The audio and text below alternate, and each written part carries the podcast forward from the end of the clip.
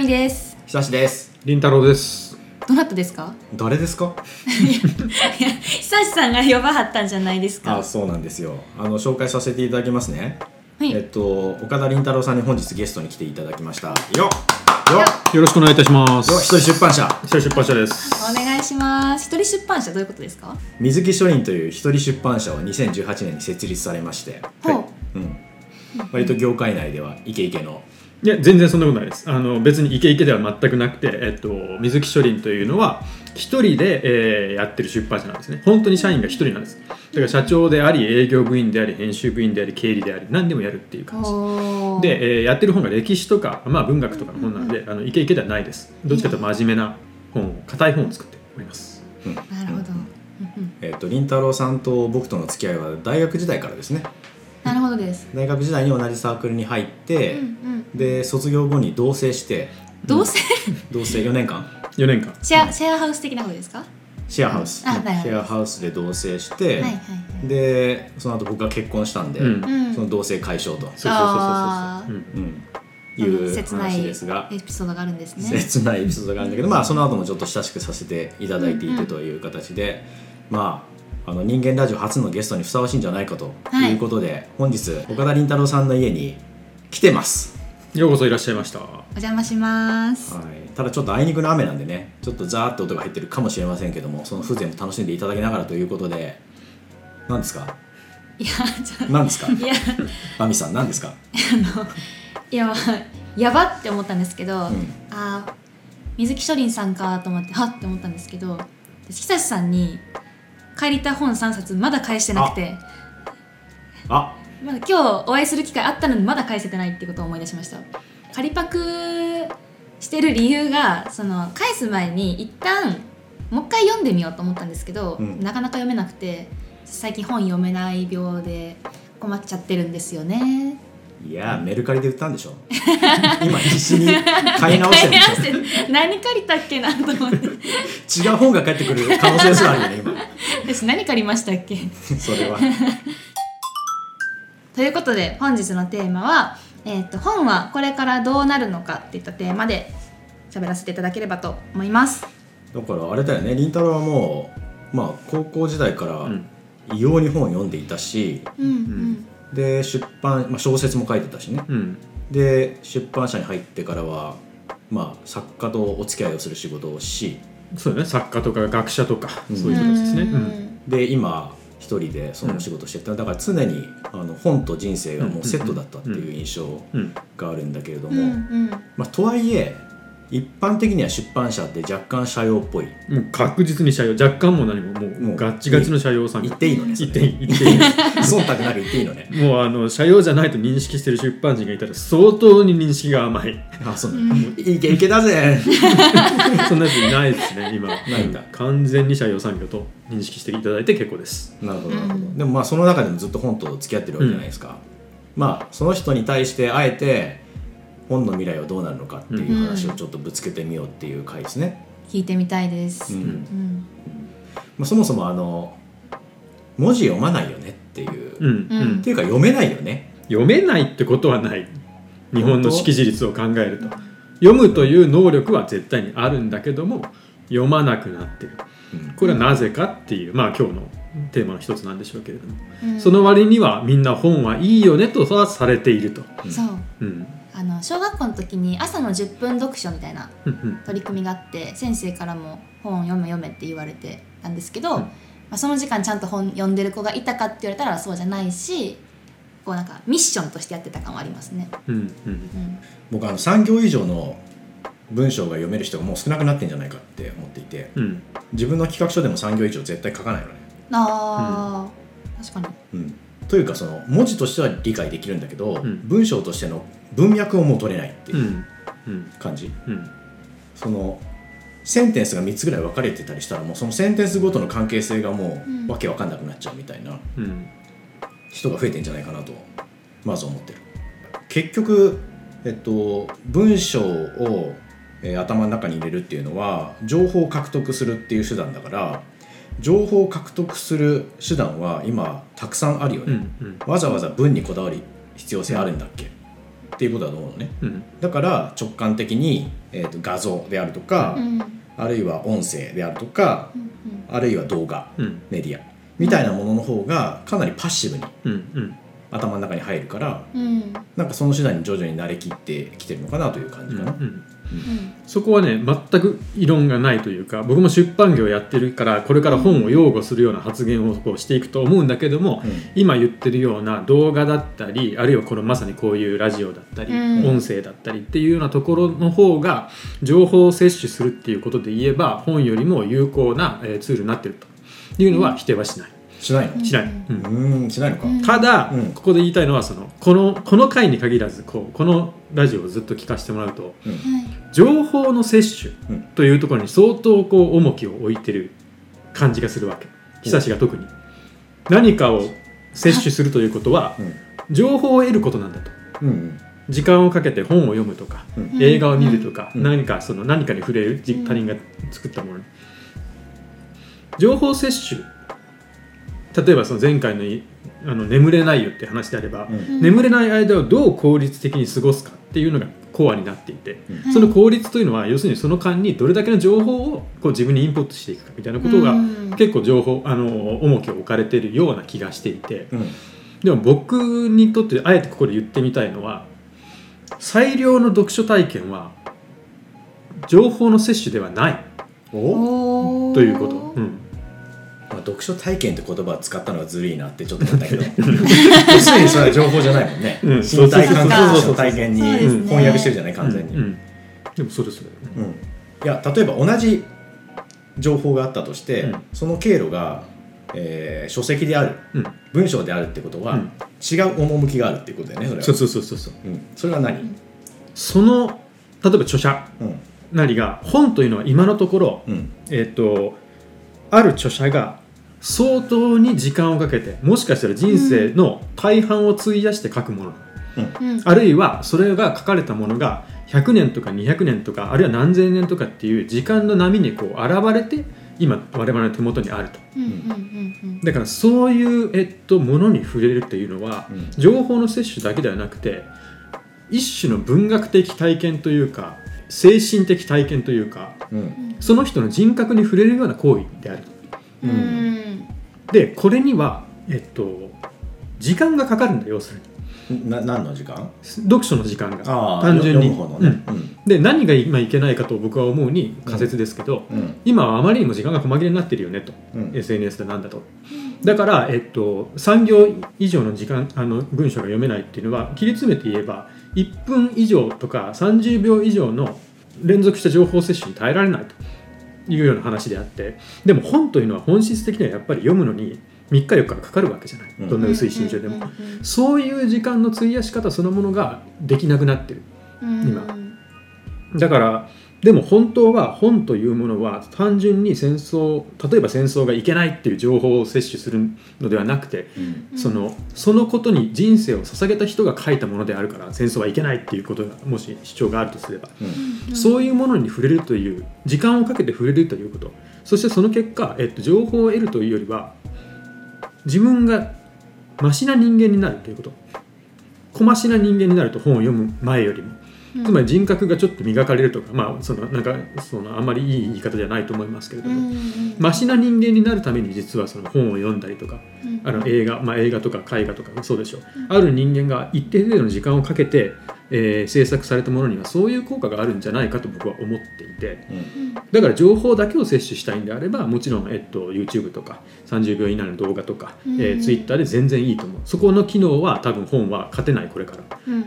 ただ時間をかけてある人格に触れてその結果自分もマシな人間になるとかっていう効果はまだ本だとか映画とかっていうのはまだ有効性を持っていると、えー主張してみたい、うん。うんなんか選択肢があってもいいかなと思ったのね、うんうん。うん、あの情報摂取したいのと、うん。今の話で言えば情報に書き手の人格が乗ってくるからうん。影響力が変わってくるよっていう話と、うんうん。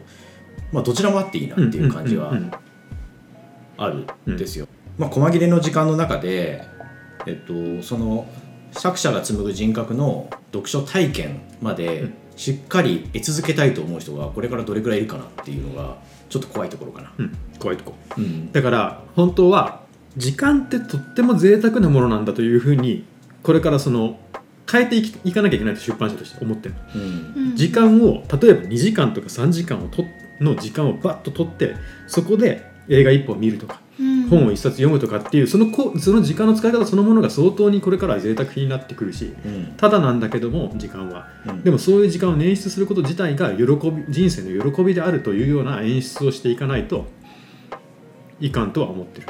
例えばただ新書のコーナーに行くじゃないですか、うん。新書が好きだからね。でもそこで POP はやっぱりどんな情報が得られるかっていうことに終始してるわけですよ、そうなると情報摂取の効率的にはやっぱり他の手段の方がいいかなって思っちゃう時があるわけ、だから今の話で言うと実は読書っていうのは情報摂取じゃなくてそこにプラス体験が加わってるんだよっていう、うん。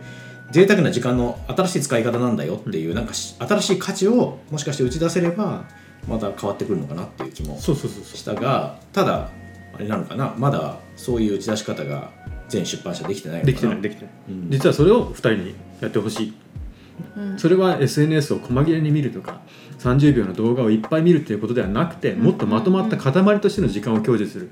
その方が人生の使い方として上質なんだというような演出をうん。してほしい。で僕はそれを信じてる本当に、うんなんか例えば今日一日何も予定がない日がちょっと嬉しかったりするとかそういうことですかね？そうそうそう。うんうんうん。例えば夜2時間あるぞと、うん。これをどう使うんだっていう時にうん。もちろんいろんなことしますけれども、うん。酒飲むもいいゲームするのもいいと、うん。ただそこに選択肢の一つとしてよっしゃここはこの小説というものを読んでみようと。うんうん。例えば小説ってすごく分かりやすいんだけど情報摂取としては何の役にも立たないじゃない、うんじゃあなんで読むのかっていうと、うんうん自分と全く違う人間が書いたものが自分と一緒であるということが分かる。うんうんうん。だから、ひ人はこう自分と他人がどれだけ違うかというよりもどれだけ一緒かっていうことを知った時の方により感動する。うん。という生き物なので。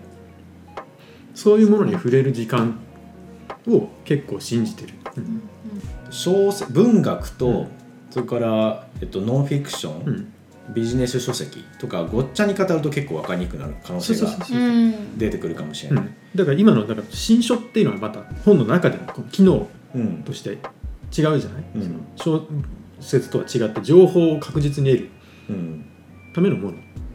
うん。基本的には。うん。ただやっぱり上質な新書ってその著者が見える著者の顔が。うん。そういうものに僕は惹かれるしこの人が語ったことというのはその著者に対する信頼感とか、えーいわゆる好きな著者だったりうん。になっていくとその信頼感とか、えー安心感そしてその人に影響されて自分がさっきもから言ってるようにちょっとマシな人間になると情報をたくさん知ってるよっていう以上の何かを得るというものをちょっと信じてみたい。それだからどんな文章にも書き手がいる以上はそこに人格が宿るじゃないみたいな話でしょう、おそらく。上質な本は、うん。上質な本はね。うん。だから小説はまあそれがフルマックスうん。うんうん。うんだし、うん。情報というよりは、うん。その本人が継ぐコンテキスト100%でできているっていうんううん。ことで言えば、ただ、まあ、新書なりビジネス書なり啓発の類の,、あの書籍はやっぱりその情報をどれだけ丁寧に正確に、あなおかつ分かりやすく伝えることによって、まあ、部数も稼がなきゃいけないし、うんうん。みたいなことになってくると、ん。ただ今結構割と売れてるのはどちらかというと新書だったりするうんうん。からやっぱりあの情報を求めてんだろうね人はっていう。んん。それはそう間違いない、うん。そしてその情報という土俵に立つんであれば他のメディアに多分本はこれから駆逐される。うん。まあ間違いないじゃあどうやって生き残るかと。生き残らなくても本当はいいんだけど、うん。じゃあこのまま本消えてくれても構わんよという人が大多数になれば消えると思う。うん。ただ僕らは愛着があって本が好きで子供の頃からうん。出版社にいるからややっていくけど今後伝統芸能化していくっていうのが一つの僕の中の仮説なんだけどうん。本作りそのものが。でもその前にやれることがいくつかあるよねとは思っていて、2つのアナロジーがあって、うん。一つはそのリニアモーターカーができるじゃないですか、うん。まあほとんど地下じゃん。うん、地下だよね、一気に奈良まで行くのかな、数時間。まあ1時間何分で、すごい便利だよね、うん。でも新幹線は生き残る気がするわけよ、うん。ずっと地上で富士山も見れて、うん。うん。なんかこの違いがちょっとやっぱりある気がするんだけど、うただこれってちょっとやっぱり解雇主義的なところ？あの CD よりレコードがいいよねみたいな、うん。なんかそんな匂いがしてくるなと思ったんだけど、うん。もう一つのアナロジーはえっと60年代後半、まあ、テレビができてほとんどあの制作者のリソースがそちらに取られて、俳優もそちらに取られて映画界が一瞬死んで、うん。大映画倒産したりしたけどただその後映画としてはめちゃめちゃ復活してるじゃん今。うん。ね「鬼滅の刃」何億、うん。何十億稼いで何百億か、みたいな世界じゃない？これって多分解雇的に映画に戻ってきてるわけじゃなくって、えっと、単純に映像を見るからうん。体験に変わったと思うんだうんよね、うんうん。違う価値にシフトしたから日本は映画っていうものに一つの産業がまた復活してる気うんがするから、なんか多分書籍もそうなっていくのがいいのかなっていう感じがうんしていて、という意味ではなんか単純に僕は文化遺産にするんではなくって、新しい価値定義をちゃんとして、えーその体験価値のもとでコミュニケーションして、うん。皆さん本読みましょうって言った方がいいかなという気はした。うん。うん。そうでそのためのやっぱ時間うん。とやっぱ密接につながると思うし著者がつかあのかなりの長い時間をかけて本というのはできていくわけでうん。執筆期間とか考えると。そういうものを享受する我々もやっぱりその何日かかけて享受する。うん。そういう体験とかメディアって実はめちゃめちゃレアだと思うのでうん。次に長いのって映画だけどこれも2時間とかうん。で摂取が終わるわけで、うん。そう考えると本っていうのは異様に長い時間かけなきゃ、えっと、摂取できないうん。一冊の本、そこにもう一回価値をおなんかこう見つけ直してみたい、例えば新作映画をしばらく経ってからあらすじだけすれ知ればいいやっていう人もいたりとか、あるいはもうあのちょっと細切れになった30分の要約映画だけ見たいっていう人も出たりとか、うん。あるいはネットフリックスでもう2倍速で見たいって、ね。うん。人もいればやっぱり新作映画を映画館という箱にうでん。しっかり2時間半見たいっていううん。人もいるわけじゃない、これやっぱり体験と情報摂取で二極化してるっていうことも言える気がするからちゃんとそこを切り分ければうん。なんかいいんだと。思う。うん、そうそう。そういう意味ではちょっと聞いてみたいのが、うん。作ってる側として僕はその単行本いわゆる歴史とか文学の本を作ってるんですけどはい。想定とかねブックカバーというものに結構こだわってるんです水木書院の本は。うんうんうん。えーっとちょっとお見せできないのがあれなんですけれども、はい。あの新書って要するに全部レーベルであの表紙が統一されてるじゃないですか。タイトルが違うだけみたいな、デザインってこだわってる人はこだわってるわけ。作り手は。うんうんでこれがさっき言った体験の一つとして、うん。その物を持っておきたいか手元に。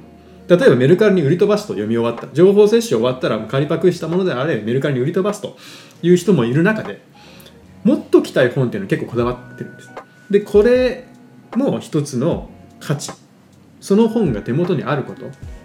これどれぐらいその読者は価値を置いてるのかってちょっと聞いてみたいんですけど。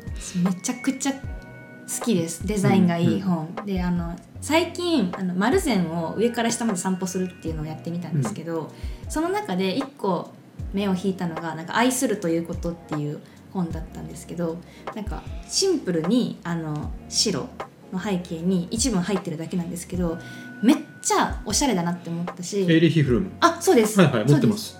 お隣にあります、うん。マジですか。まだちょっ本ですね。と半分しか読めてないんですけど。えあのうん、綺麗な想定。めっちゃ綺麗で、うん。あのそれだけめっちゃ目に入ったんですよ、うん。いっぱいある中で。でなんかビジネス本がでっかい文字であの長いタイトルで、あんまりこう家に置いたらごちゃごちゃしそうだなって思った時にそれだけはなんか家に持って帰りたいなと思って買いました。一つのなんだけどそのデザインとか持っておきたいものとして持っておきたいみたいなことを、はい。そしてそれを時間をかけてやっぱりじっくり摂取したいみたいなものを一つうんうん。価値として作っていきたい、その辺に弱い弱いのは分かってる自分で言ってて。それじゃあさっき言った映画のアナロジーみたいなね、うん。大復活を遂げるのは弱いんだろうなと思うんだけど、ううんん。うん。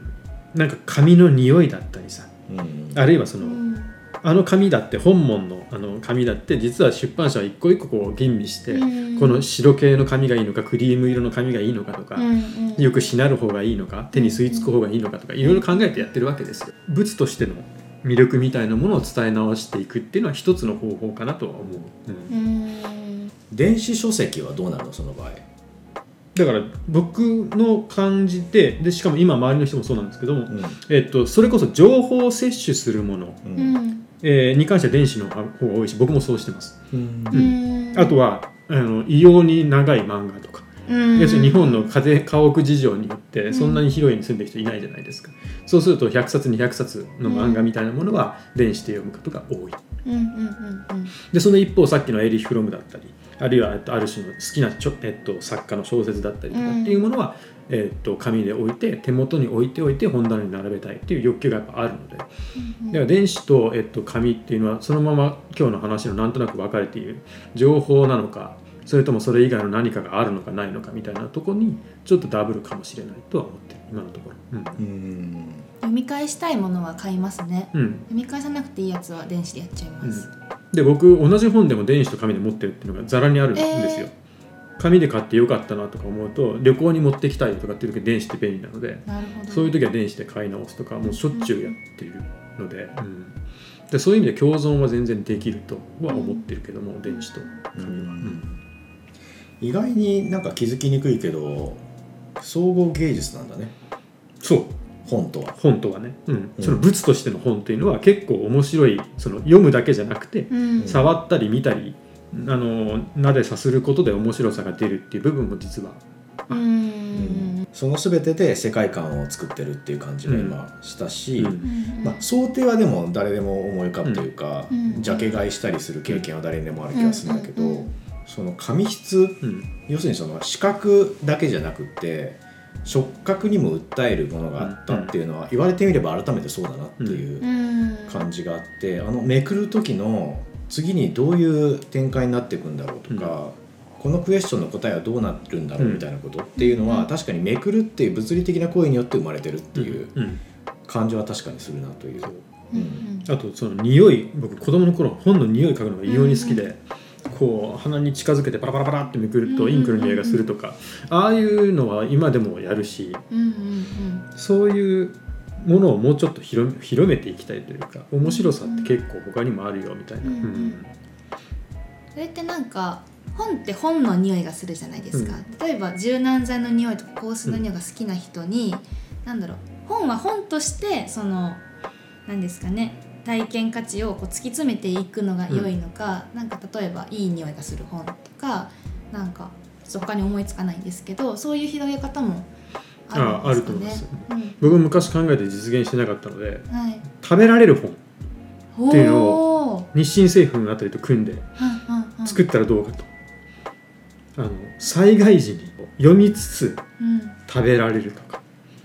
あるいはその何ていうか受験勉強にうんうん。書いて覚えたと思ったらもう食べちゃう、暗記パンじゃないですか。パン暗記パンですいわゆる、うん。だからそういうなんかまあそれは大げさにしてもそう匂いとかかあの手触りとか、うんあるいはもしかしたらそのね食べるとか。なんかそういう他のものとの組み合わせみたいなものの楽しみ方っていうのもあると思うし、うんうん。まあでもやっぱり僕が信じてるのは話を戻すとある人が時間をかけて書いたものそしてそれが100年200年以上の波に現れてここの手元にあるということの意味。これは、えっと、とても大きいと思っていて。うん。今の人ってわ、まあ、若い人と言っちゃいますけれどもうん。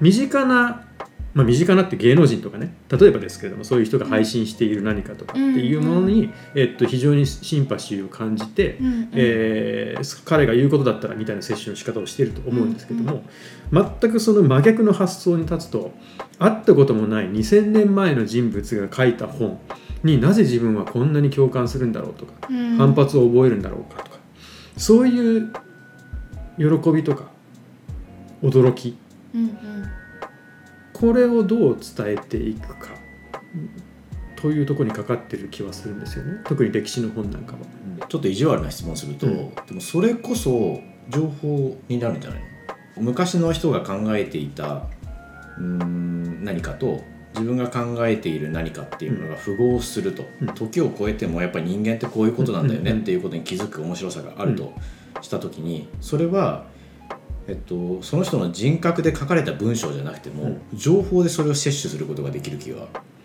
うん、するけど。多分結論部分みたいなところね。うんうん。問いと結論だけ抜いてきて、うん。はいこうですよと。例えばギリシャローマ時代の哲学者のこの人はこんなこと言ってますよ、うん。一緒だねっていうことは確かたやすい。うん。ただその腑に落ち感これはすげえ大事だと僕は思っているんだけどうん。一冊の本を読むことでそれを摂取することとあらすじだけとか問いと誰かが要約した答えだけで摂取することっていうのがそうだな。例えば5年後10年後にどっちが覚えてるだろうと。いうことになった時にはやっぱり一冊の本を自分の力で読み解いてみたと。4日か5日かけて。という方が、えっと、それこそ情報が沈殿して残ってる。うん5分ぐらいでパッと聞いたことはその場ではすげえ深く納得してうん。人にも言うでしょうと、えーこういうのは麹の学といってあの耳から入ったものを口からすぐ出すっていう、まあ、一一番軽薄な学問とされてるんだけどもそういうものっていうのは確かにあのある日常的に。うん。でも本当に何年か経った時にそれを自分の中で自分が小走りな人間になったかなと思える時に自分の中にそれがちゃんとあるかと考えるとやっぱり本を読むとか効率みたいなものではないところに長い目で見たら意味がある。積極臭いね。積極臭い。これこういう言い方しても誰も納得しないのは分かってんだけどね、うん。でも実感としてはそうなんだよな、まあ、それこそ教養と呼ばれる、うん。うん教養本と呼ばれるものとか、まあ、哲学者が書いた本って、正直一冊も読んでないんだけどうん。彼らがどういう主張をしてたかってことは、うなんとなく全部わかってるんですよ。何故？新書 そう。新書なり、うん。要約なり、うん。えー中田あっちゃんの YouTuber なり、うんううん。んそういうものを全部摂取できているから、うん。だから例えばわからないけど打ち合わせの中でそれっぽいことが出てき出てきた時に、あそれってあれですよねっていうマックス・ウェーバーですよねみたいなことが、うんうんうん。まあ、ポッと言えたりもするわけ、うんうん。その人の生い立ちだったり、えーどのような悲しいことがあったかとか、えーこの文章を書くに至った前後にどんな著作があるかとか、えーそういうことが全部入ってくるわけだ。本を読むと。うん。それは、えっと、そういうのをすっ飛ばして結論だけ言うことはたやすいんだけれどもそうではない何か。例えば、えっと、僕が最近作っている学術論文があるんですけども、うん。これは非常に論文なので本当にファクトを追っかけていくうん。本なのね。うんそれは、えっと、満州の移民についての研究をしてる先生がいてそれは本当にもう聞き取りをして社会学の。でその命からがら逃げ帰ってきた人とかの話を聞いて自分は客観に徹して学者としてそれを記録していくっていう学問なんだけど。だから本人はなるべく無色透明でいた方がいいと思われがち。うん。うん著者そのものは。でも実はこの人が何でその研究を、えっと、始めたかっていうとお父さんが満州に行っていて非常に壮絶な体験をしていてその人に育てられて福音してきた。で、えーめちゃめちゃ親父が怖かったと。うん。人をおそらく殺していると。向こうの戦線で。そういうことが論文に見えてくるわけだ。読んでるとまとめて。でそういう事実を知った上でその著者の語りみたいなものを知った上で満州の移民についての歴史を知ることと一方でその年表みたいなものとか、えー、とただの、えー、と問いと答えみたいな感じでこうでしたっていう知ることでは僕にとっては本質的にそれは違う行為で何の役にも立たない。実際には。会議で言えることは一緒。ああ満州の移民ってこういうこと起こりましたね。何年にって言えるのは両方一緒なんだ。情報を摂取しただけでも、うん。えー、とある著者の本をがっちり読んでも。表面的には多分大した変わりはないように見えるかもしれない。ただやっぱり自分がちょっと優しい人間になれると。人のことを想像力を働かせられる人間になるとか。その程度の効能なんだよね。でもそういうものが多分あある本を読むということ行いの中には。結論つけにくいね。えーっとちょっと長くなりそうなんであの次回に続きます。お楽しみに